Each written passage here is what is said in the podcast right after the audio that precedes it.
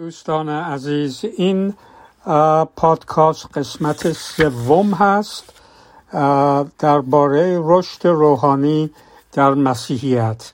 همانطور که در پادکست های پیش توصیه کردم این پادکست ها رو خواهش می‌کنم که یک بار تمام پادکست رو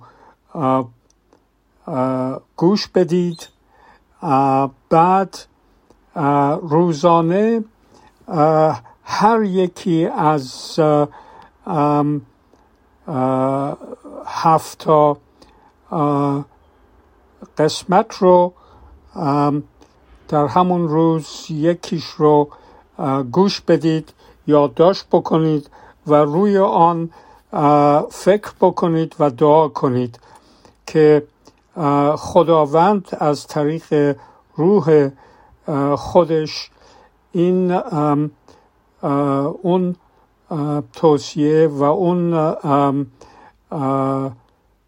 پیشنهادی که در اون قسمت میشه در ذهن شما و در زندگی شما پیاده بکنه و شما رو به تدریج مثل پسر خودش عیسی مسیح بکنه. البته ما هیچ وقت کامل نخواهیم شد ولی سعی خودمون رو باید بکنیم که به به هرچه نزدیکتر و بهتر مثل عیسی مسیح زندگی بکن. پس من بیشتر از این صحبت نمی کنم و می‌گذارم که شما این پادکاست سوم قسمت سوم رو گوش بدید و امیدوارم که خداوند ما عیسی مسیح از طریق روحش شما رو به تدریج مثل خودش بکنه به اسم عیسی مسیح آمین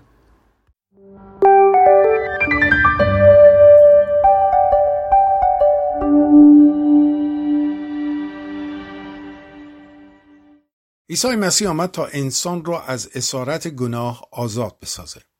اسارت خیلی چیز بدیه اما بدتر از اسارت اینه که شخص خودش ندونه که برده شده در اون اسارت به سر می‌بره.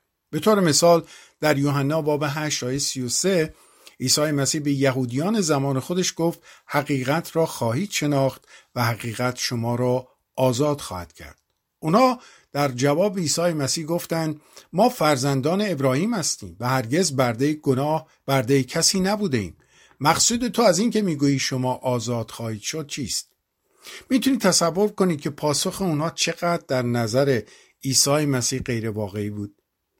می‌تونید نگاه عیسی مسیح رو در همون لحظه به اعماق وجود اونا روح اونا ببینه عیسی مسیح که اونا چقدر در گناه و اسارت هستن و شاهد بدبختی اونها باشه. اسارت اونها توسط شیطان و ناراحت بودن از کوردلی اونها. به همین صورت نسل امروز ما هم خیلی متفاوت از یهودی های اون روز نیست. این نسلی که به ظاهر شاد به نظر می‌رسن یا حداقل شکل ظاهری از خوشبختی به دیگران نشون میدن. اما می‌دونیم که اسیر بردگی هر نوع اسارتی هستند که شما تصور بکنید. این روزا مشاوران زیادی به طور مکرر از خطر انواع اعتیاد که ما بهش میگیم اسارت به مردم اختار میدن.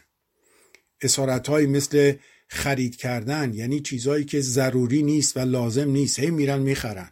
اعتیاد به پرخوری اسارت در کار اسارت به به مواد مخدر مثل الکل اعتیاد یا اسارت به قمار اعتیاد به پونوگرافی یا دیدن فیلم های مبتزل و شنی و اسارت جدیدی که دامنگیر بیشتر مردم شده به موبایل هست. ما می‌بینیم که خیلی از این اعتیادات دردناکه اما به خاطر لذت شخص لذت موقتی که می‌بره از اون بی اطلاعه میگن اسکیموها برای بدام انداختن و کشتن گرگ ها به کار می‌برن. به این ترتیب که تیغه یک چاقوی تیز رو آغشته به خون می‌کنن و اون رو زیر برف پنهان می‌کنن. خون در اون دمای سی درجه زیر صفر یخ می‌زنه و وقتی گرگ با حس قوی خودش حس شامه قوی خودش خون رو پیدا می‌کنه با زبان خودش شروع به لیسیدن اون می‌کنه.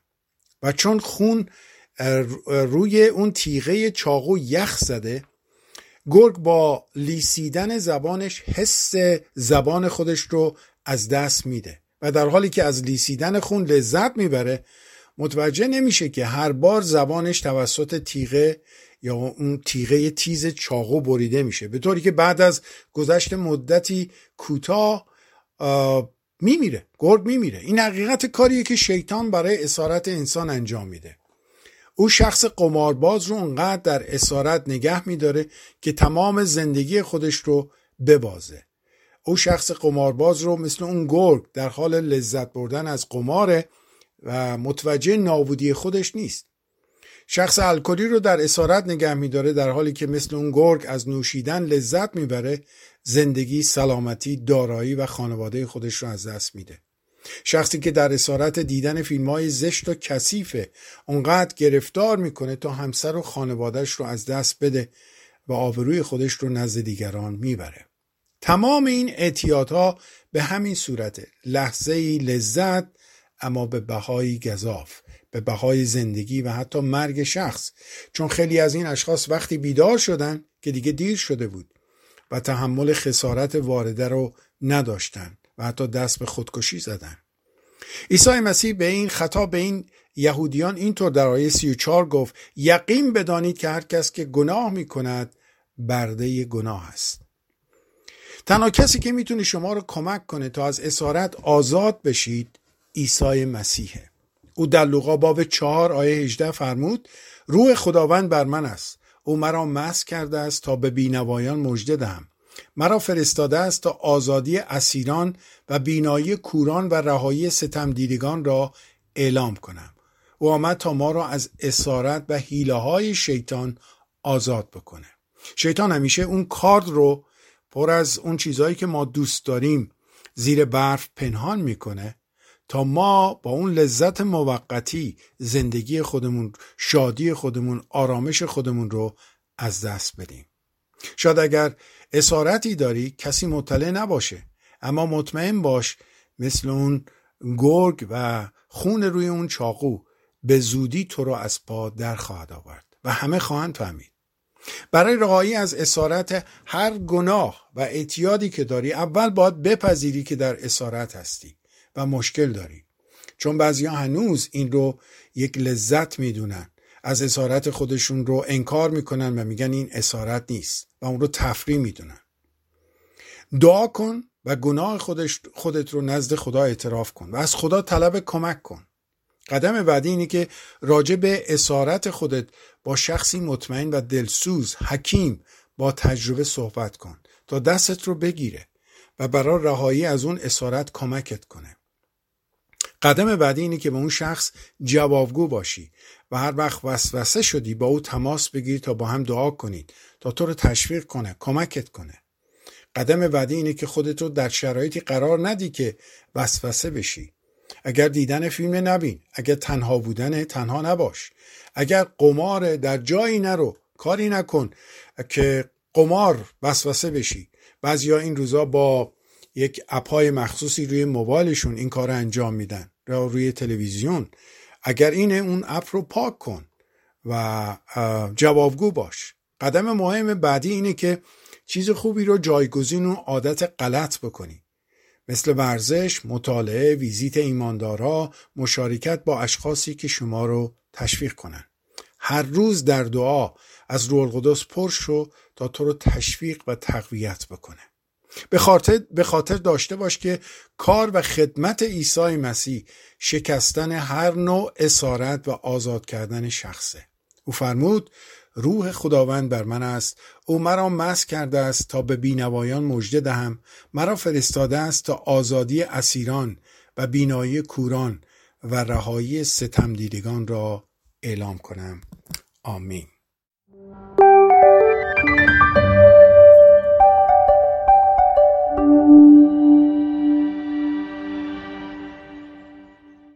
براتون اتفاق افتاده که به طور ناگهانی می‌بینید در یک روز انگار همه به نحوی باعث رنجش شما میشن. همه چیز انگار برعکس شماست.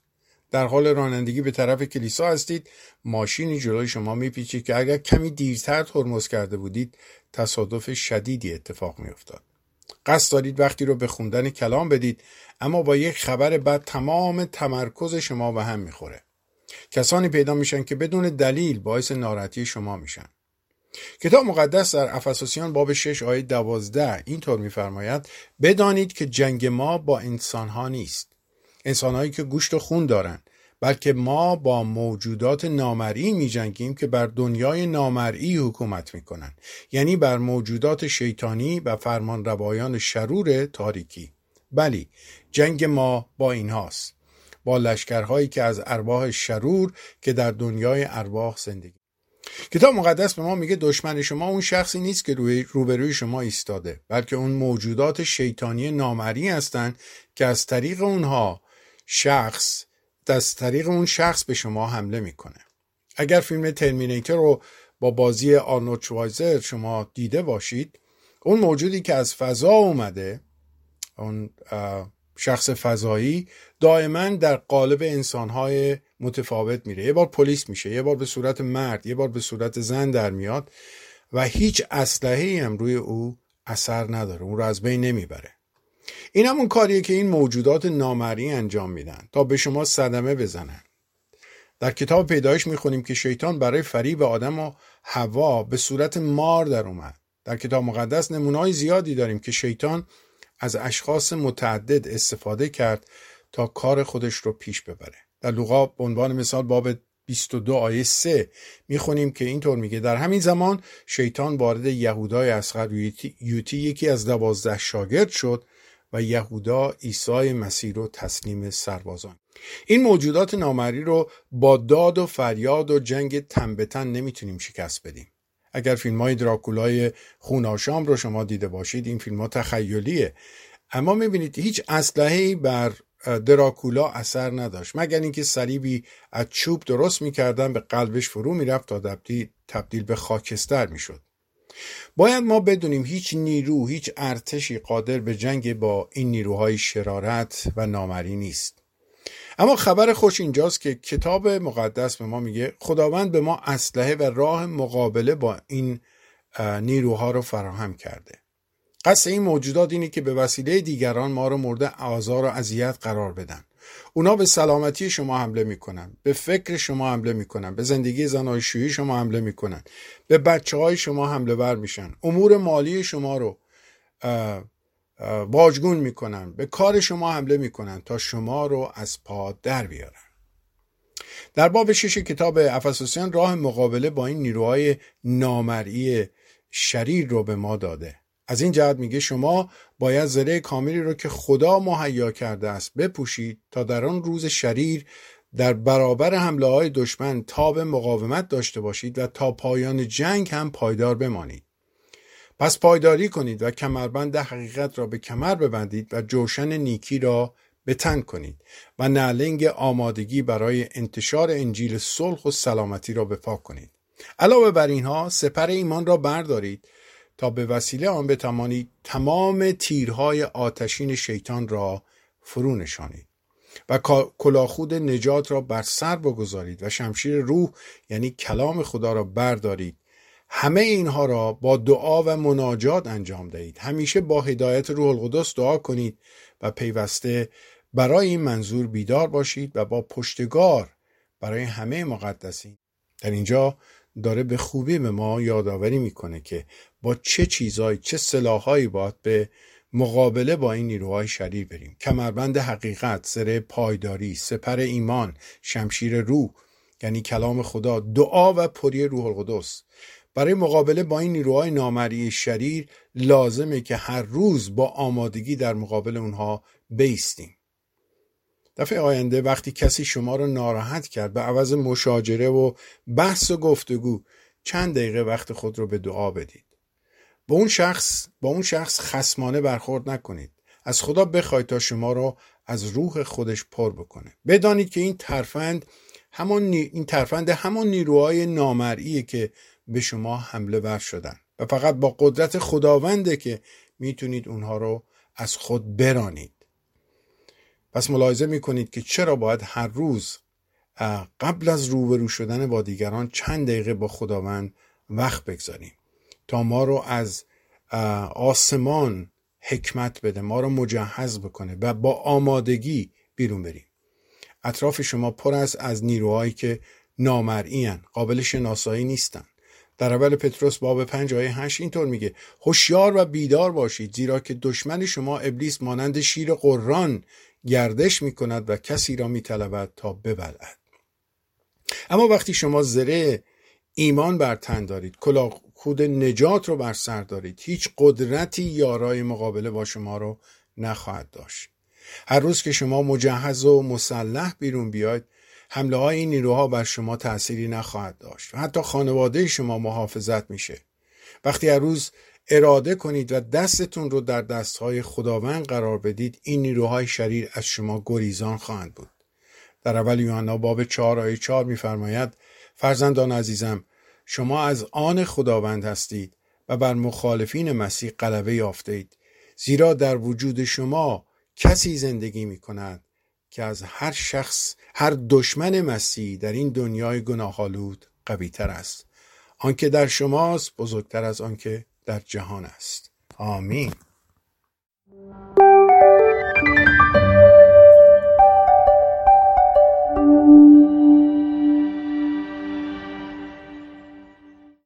یکی از مهمترین موضوعات کتاب مقدس صلیب عیسی مسیح است. اگر معنی و مفهوم صلیب برای مسیحیان و مردم جهان روشن می‌شد دیگه هیچ کس به محبت خدا شک نمی‌کرد. اگر مفهوم و معنی صلیب برای ما آشکار می‌شد اون وقت می‌تونستیم صد درصد به خدا اعتماد کنیم. صلیب نشانه فیض و محبت خدا به انسانه. صلیب جایی که عدالت و محبت خدا در یک جا دیده میشه. در ایمان مسیحی صلیب نقش مهمی داره. صلیب شخصیت خدا رو برای ما آشکار می‌کنه.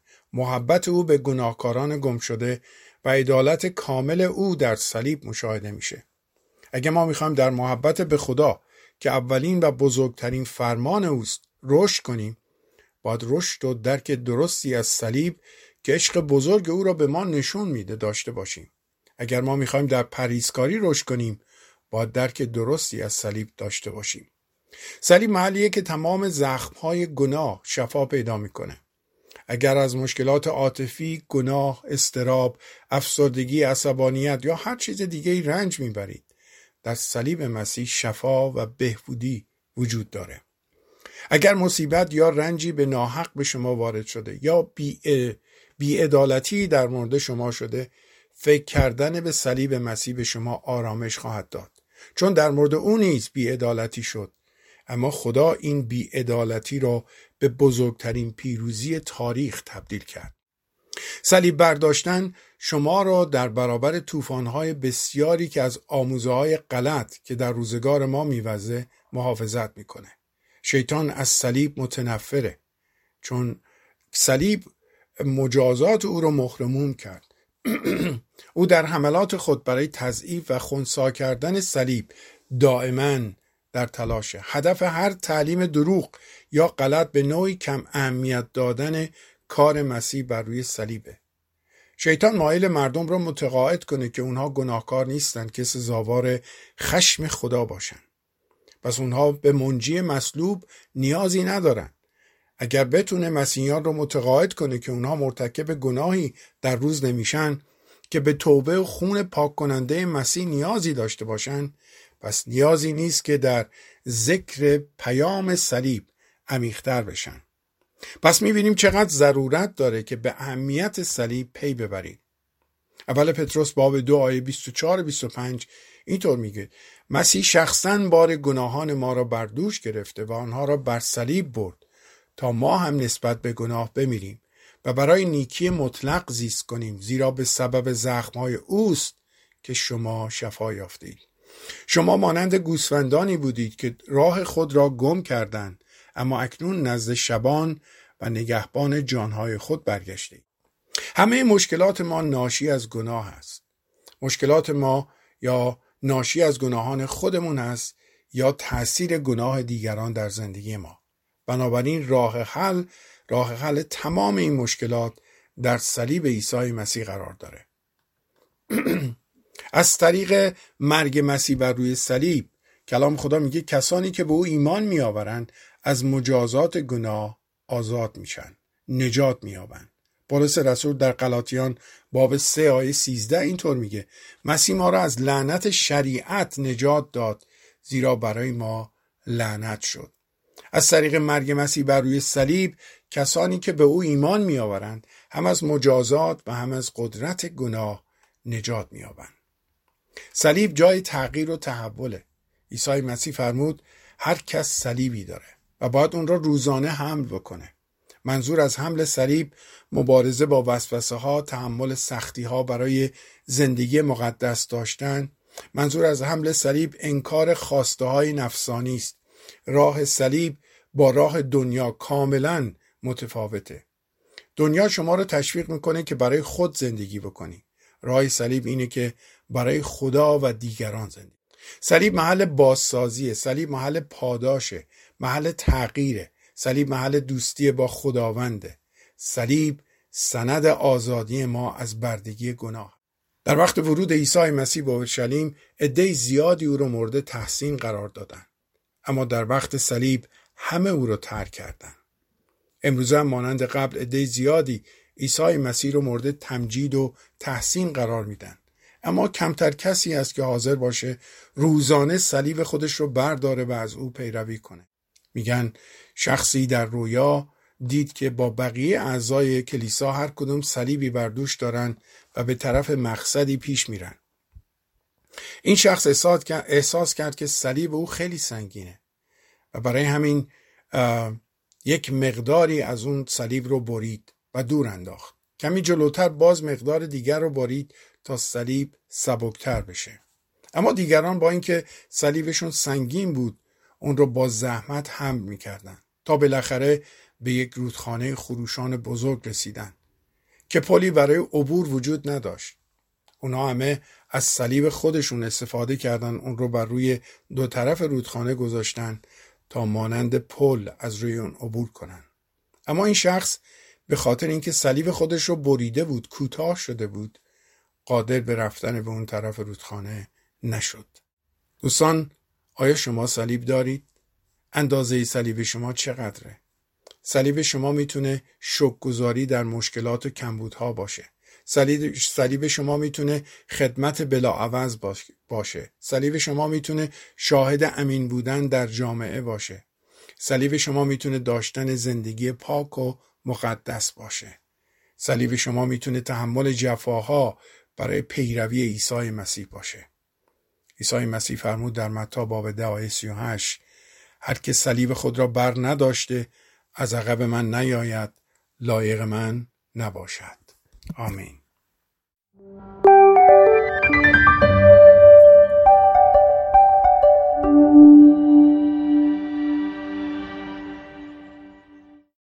خداوند در طبیعت نظم و ترتیبی قرار داده که اگر این نظم و ترتیب به هم بخوره باعث مشکلات زیادی خواهد شد. وقتی تعادل در طبیعت به هم بخوره نتیجه اون گرم شدن زمین، آب شدن یخهای قطبی، آتش گرفتن جنگل های زیادی و از بین رفتن میلیون ها حیوانات خواهد شد. خداوند در دنیا تعادلی برقرار ساخته که اگر این تعادل به هم بخوره باعث صدمه به طبیعت میشه و نتیجه اون خسارت های جبران ناپذیره. تعادل در همه چیزا همه جا لازمه.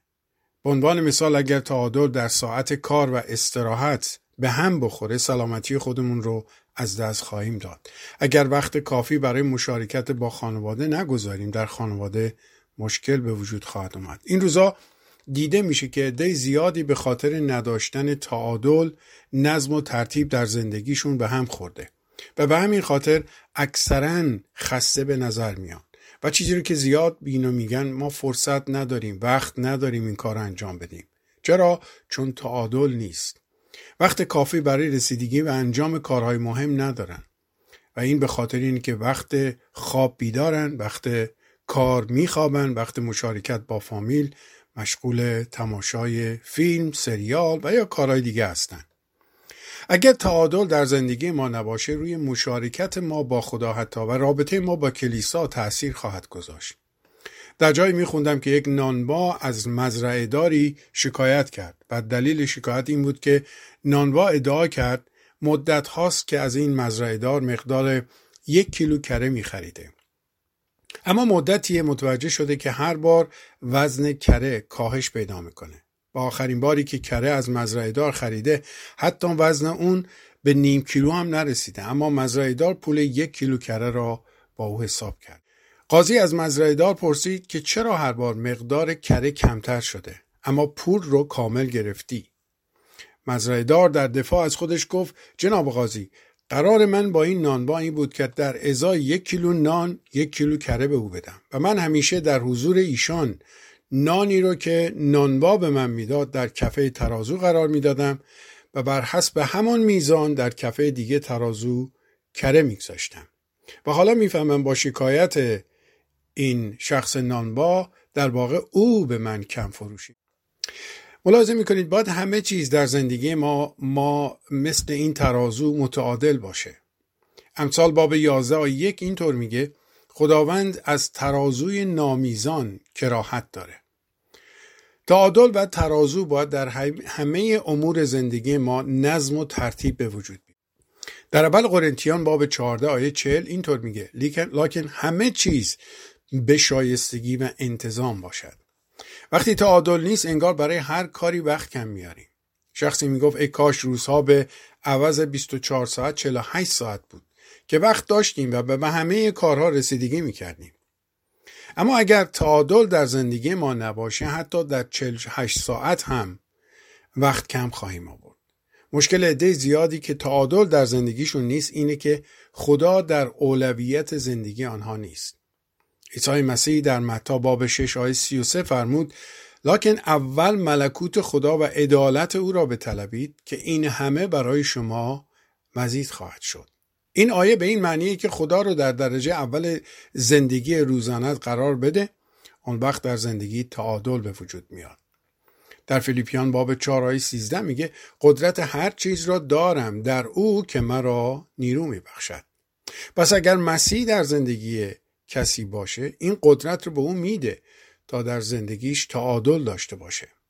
عیسی مسیح در زندگی روزانه ما بودن به این معنی نیست که روزانه مثل بعضی از مذهبیون دعا کنیم و بگیم خدایا با امید تو باید بریم دنبال کار خودمون و هر کاری دلمون خاص انجام بدیم.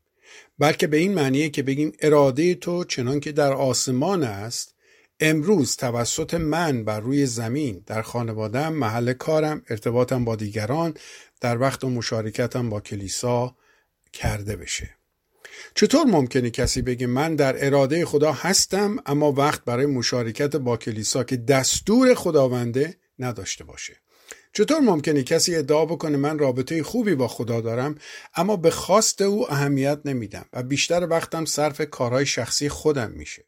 عیسی مسیح در مدت سه سال اندی مأموریت خودش رو بر روی زمین انجام داد. او در طول این مدت کوتاه وقت کافی برای دعا کردن مشارکت با خدای پدر و خیلی چیزهای دیگر رو داشت. او در طول این مدت کم شاگردانش رو انتخاب کرد. اونها رو تعلیم داد. وقت کافی برای بازدید مردم داشت. در مراسم عروسی شرکت کرد. او به مهمانی رفت. در مراسم عزاداری شرکت کرد. وقت کافی برای شفای بیماران داشت. وقت کافی برای موعظه و معجزه کردن برای هزاران نفر رو داشت. و در آخر با مرگ و قیام خودش از مردگان این مأموریت رو به طور کامل به انجام رسوند.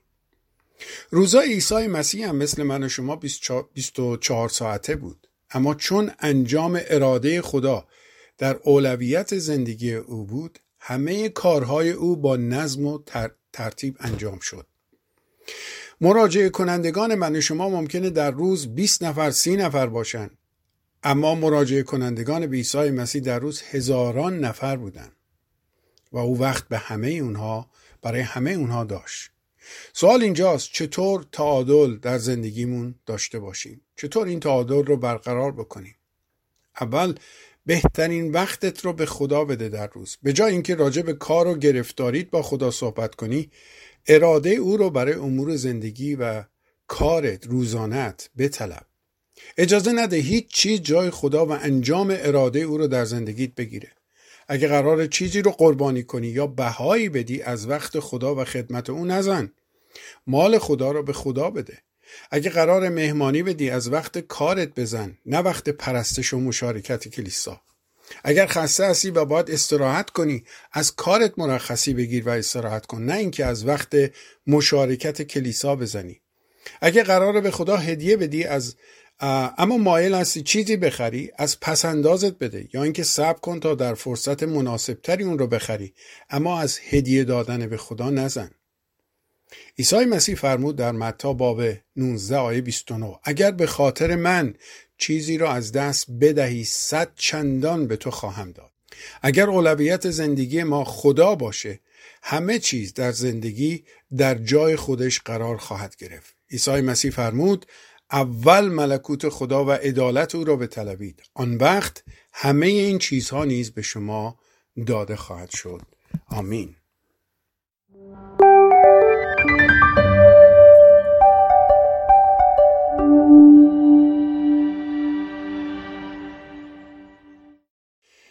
یکی از علتهایی که در اکثر جاها باعث اختلاف میشه غیبت کردنه. غیبت حتی در کلیساها به روابط بین اعضا صدمه زده و باعث شقاق و اختلاف و حتی چند دستگی شده. متاسفانه عده زیادی غیبت می‌کنن بدون اینکه اون رو غیبت بدونن. شخص سخنچین یا غیبت کننده حرفای خودش رو در قالب درد دل معمولا به دیگران منتقل می‌کنه. در واقع غیبت و بدگویی رو به عنوان درد دل یا دلسوزی برای دیگران میگه.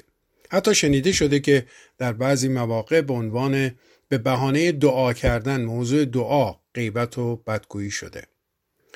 باید ببینیم غیبت چی است. غیبت یعنی راجع به شخصی با شخص دیگه در قیاب او صحبت کنیم که اگر خود اون شخص حضور داشت هرگز این صحبت ها رو راجع به او نمی گفتیم غیبت یعنی صحبت کردن درباره زندگی و اشخاصی که در آنجا حضور ندارند شاید برای همینه که وقتی کسی از کس دیگه ای غیبت می‌کنه بدگویی می‌کنه معمولا میگه بین خودمون باشه. غیبت هدف داره و هدف اون خراب کردن شخص مورد نظر هست. غیبت معمولا بدگویی از دیگرانه.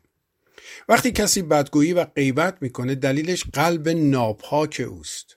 چون عیسی مسیح در متا باب 12 آیه 34 اینطور فرمود زیرا زبان از زیادتی دل سخن میگه. عیسی مسیح اونها را افعیزاده اینجور افراد رو افعیزاده یا فرزند شیطان می‌خونه. داستانی رو میخوندم از یک حادثه ای از یک آتش سوزی که در شهر شیکاگو در 8 اکتبر 1827 اتفاق افتاد. این آتش سوزی از یک استبل شروع شد که متعلق به خانمی به نام کاترین اولیبری بود. این آتش سوزی باعث خسارت فراوانی در اون شهر شد. یه روزنامه‌نگار در روز بعد در تیتر خبرهای خودش اینطور نوشت کاترین در استبل یا آخر خانه خودش در حال دوشیدن گاو بود که گاو به چراغ نفتی لگت می‌زنه و آتش سوزی شروع میشه. این خبر همه جا پخش شد و باعث نفرت تمام مردم شیکاگو از این فامیل شد. باعث شد کاترین و خانوادهش منزوی و گوشگیر بشن برای تمام عمر. 20 سال بعد از اون واقع روزنامه‌نگاری به نام مایکل ارن اعتراف کرد داستانی رو که از آتش سوزی چاپ کرده بوده دروغ بوده و حقیقت نداشته. و صرفا برای اینکه فروش روزنامه بالا بره این رو نوشته. این اعتراف زمانی شد که کاترین دیگه در قید حیات نبود. ملاحظه می‌کنید این زن بیگناه سالها به خاطر چاپ یک شایعه دروغ زج کشید و مورد توهین اهالی شرق قرار گرفت. این نتیجه غیبت و شایع سازیه. شخص شرور شایعه رو درست می‌کنه نادان اون رو به دیگران میگه و احمق اون رو باور می‌کنه. کلام خدا در امثال باب 18 آیه 8 اینطور میگه حرفای آدم سخنچین مانند لغمه های لذیذی است که با لذت فرو برده می شود. بله منظور این آیه اینه گفتن و شنیدن غیبت معمولا لذت بخشه گفتن عیبای دیگران به انسان احساس خوبی میده چون احساس برتری می‌کنه میگن غیبت می‌تونه در یک شبه یک دور دور دنیا بزنه و برگرده قبل از اینکه حتی حقیقت از خواب بیدار بشه. دلیل این این است که بیشتر مردم غیبت رو دوست دارن. میگن معمولا 60 درصد صحبت های روزانه افراد در مورد دیگرانه.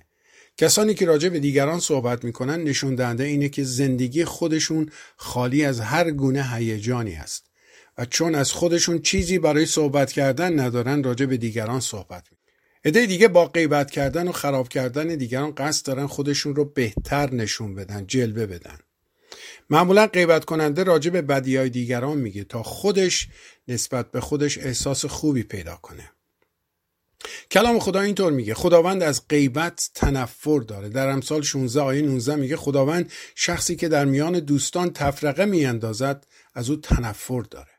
سوالی که باید از خودمون بپرسیم قبل از اینکه راجع به کسی یا شخص دیگه ای صحبتی بکنیم این است که آیا من شخصا شاهد این قضیه که قصد تعریف کردن اون رو دارم بودم یا فقط حرف شخص دیگه ای رو بازگو می‌کنم؟ اگر شما در اون داستان نبودید پس حق انتقال و صحبت کردن اون رو با کسی ندارید. بعضیا فقط حدسیات و تصورات خودشون رو در مورد دیگران میگن. آیا اون شخص شخصا از من خواسته باید این رو بپرسیم که آیا اون شخص از شخصا از من خواسته تا در مورد او با کسی صحبت کنم؟ اگر نخواسته و شما صحبت او را به کس دیگه ای انتقال بدید شما از نظر اون شخص دیگه قابل اعتماد نیستید. معمولا این شخص اینطور شروع می‌کنه که من نباید اینو بگم اما به شما میگم. این شکستن اعتماده. قبل از اینکه ناراحتی خودتون رو از شخصی با دیگران در میون بگذارید با خود او صحبت کنید. دیده میشه با همه راجع به اختلاف با اون شخص صحبت می‌کنیم جز خود اون شخص. موزیگری یک گناه کثیفه و اشخاصی که غیبت می‌کنن موزیگری می‌کنن. هیچ کس به اندازه غیبت کننده از غیبت ناراحت نمیشه چون خودش نیتش از غیبت کردن خراب کردن دیگران بوده.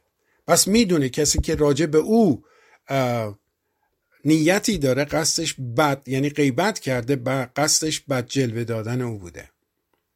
کلیسایی که در اون غیبت باشه نمی‌تونه کلیسای موفقی باشه. اگر با کلیسای خودت مشکل داری بهتره به کلیسای دیگه ای بری تا اینکه در اون بمونی و غیبت کنی. چون موندن شما باعث تفرقه بین دیگران خواهد شد. کلیسا جای گناهکارانه اما هیچ جایی در کلیسا برای اشخاص غیبت کننده و تفرقه انداز نیست. سوال اینجاست. چطور از غیبت دوری کنم؟ اول شنونده غیبت نباش. غیبت شنیدن مثل مال دزدی خریدنه که باعث تشویق دزد میشه. پلیس کسی رو که مال دزدی می‌خره بیشتر از دزد مقصر می‌دونه شخص غیبت کننده رو با شنیدن بدگویی او تشویق نکنید. با, اشخاص غیبت کننده قطع رابطه کنید چون غیبت یک ویروس واگیر داره در مورد خودتون صحبت کنید در, در مورد، تا در مورد دیگران. هفته یک روز روزه هفته یک روز روزه حرف زدن بگیرید. حرف نزدن در واقع. صحبت نکنید. مگر نیاز باشه. چیزی نگید مگر بنا کننده یا تشویق کننده باشه. دعا کنید تا خدا قلب و زبان شما رو تقدیس کنه. چون نمی‌تونیم هم غیبت کنیم و با همون زبان خدا رو پرستش کنیم. خدا روی خودش رو از این گونه پرستش ها برمیگردونه. مثل داوود در مزمور 19 آیه 24 هر روز این دعا رو باید بکنیم. خداوند از سخنان دهانم و تفکر دلم در نظر تو پذیرفته آید. به یاد داشته باشیم شریر شایعه می‌سازه نادان اون رو شیوع میده احمق باور می‌کنه. اما شخص حکیم اون غیبت رو دفن می‌کنه. پدر آسمانی کمک کن سخنان دهانمان و تفکر دلهایمان منظور نظر و خوشنودی تو باشه. آمین.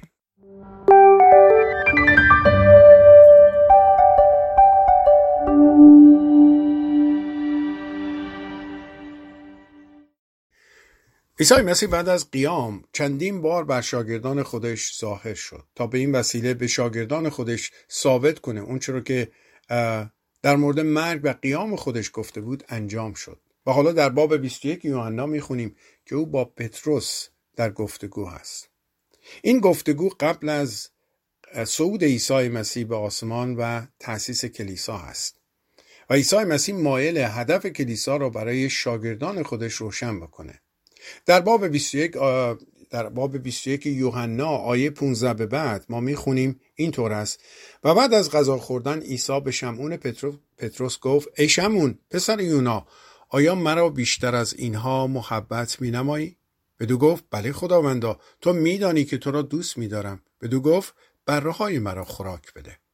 باز در ثانی به او گفت ای شمون پسر یونا آیا مرا محبت می نمایی؟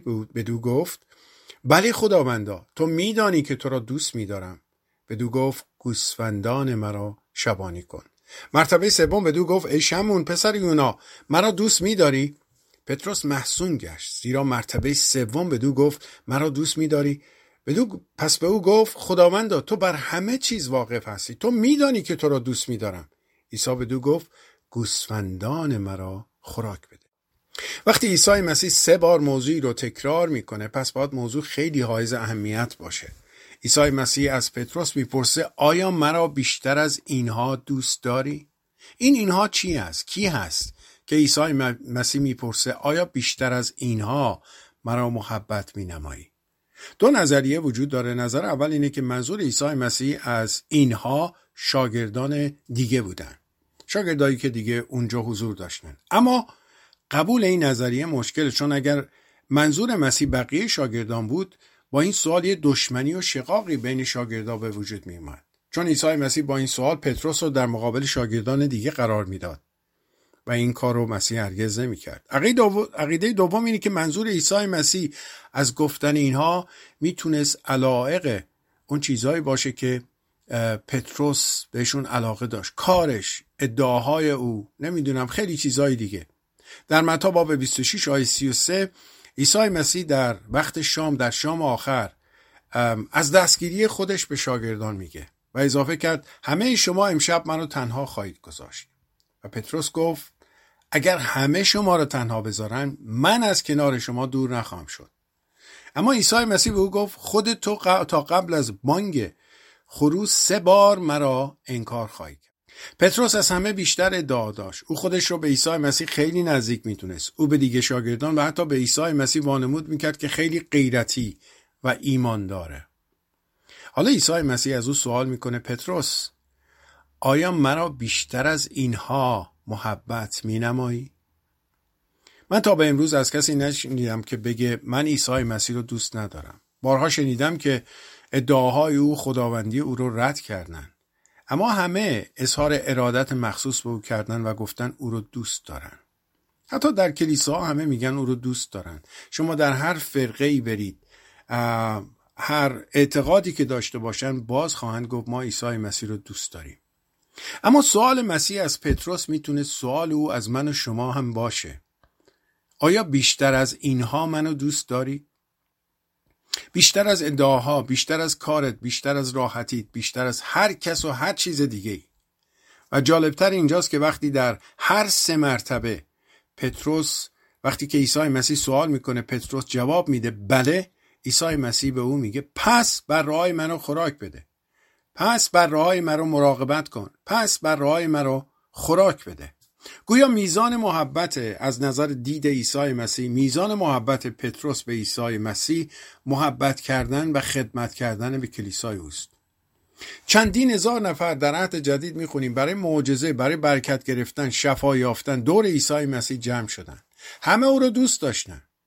اما در آخر بعد از مصلوب شدن عیسی مسیح ما ببینیم بالاخره در اون بالاخونه فقط 120 نفر جمع بودن و کلیسای مسیح با 120 نفر تأسیس یافت. تمام اون هزاران نفر رفتن دنبال زندگیشون. فقط این 120 نفر حاضر شدن برای اطاعت مسیح تا آخر دنیا برن و بر های او رو خوراک بدن.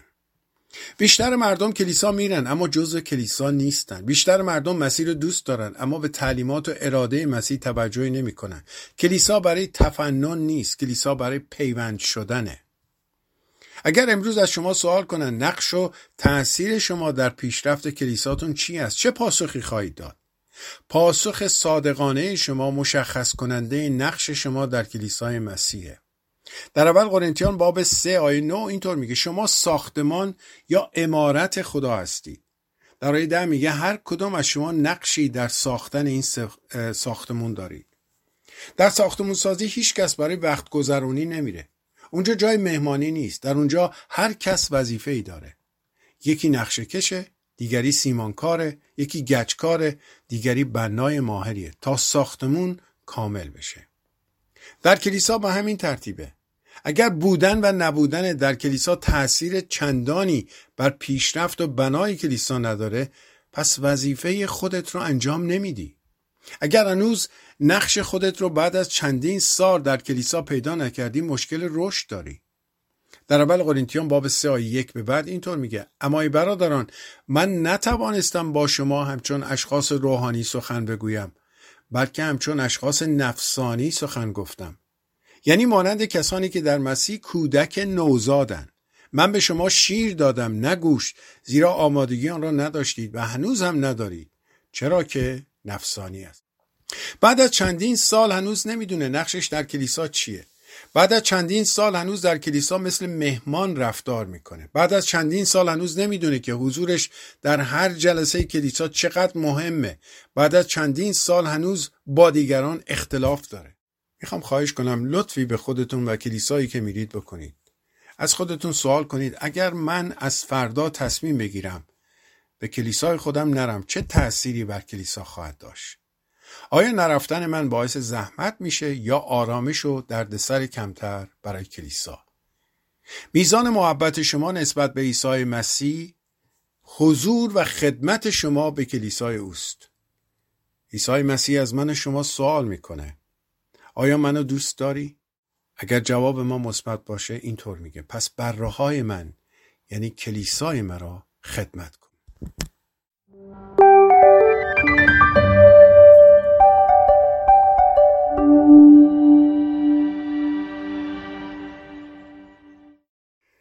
سالا پیش مرد سالمندی که همسایه ما بود گاهی برای هواخوری جلوی منزلش می نشست. روزی که او رو دیدم بعد از سلام و اول پرسی از من پرسید چند سال داری؟ پاسخ دادم 17 سال. لبخندی زد و گفت من به خوبی به یاد دارم اون زمانی که سن شما بودم. گفت الان که 89 سال هستم تمام ایام عمرم مانند اون رویایی در نظرم میاد و جلوه می‌کنه. و در آخر گفت قدر روزهای زندگیت رو بدون و کاری کن وقتی به سن من رسیدی مانند من پشیمون نبود. سالای سال از اون گفتگو گذشت و وقتی که من مزمور سیونا را میخوندم به یاد حرف اون مرد سال خورده افتادم که گفت زندگی براش مانند یک رویای زودگذر بود. در مزمور سیونا آیه چار داوود نبی اینطور میگه خداوند خداوندا پایان عمرم را بر من معلوم ساز و اینکه ایام زندگی من چقدر است تا بدانم چقدر فانی هستم تو عمرم را به اندازه یک وجب ساخته و زندگانیم در نظر تو هیچ است. عمر انسان همچون نفسی است که بر می آید و نیست می گردد عمر انسان مانند سایه زودگذر است و او بیهوده خود را مشوش می کند او مال و ثروت جمع می کند ولی نمی‌داند چه کسی از آن استفاده خواهد کرد. ادامه میده خداوند اگه اکنون دیگر به چه امیدوار باشم؟ تنها امیدم تو هستی. چند سال پیش یکی از اشخاصی که وضع مالی بسیار خوبی داشت در همین شهری که ما زندگی می‌کنیم متاسفانه به خاطر سرطان در بیمارستان بستری شد. یکی از اعضای کلیسا که فامیل اون شخص بود به دیدنش رفته بود. این آخرین روزهای زندگی اون مرد بود.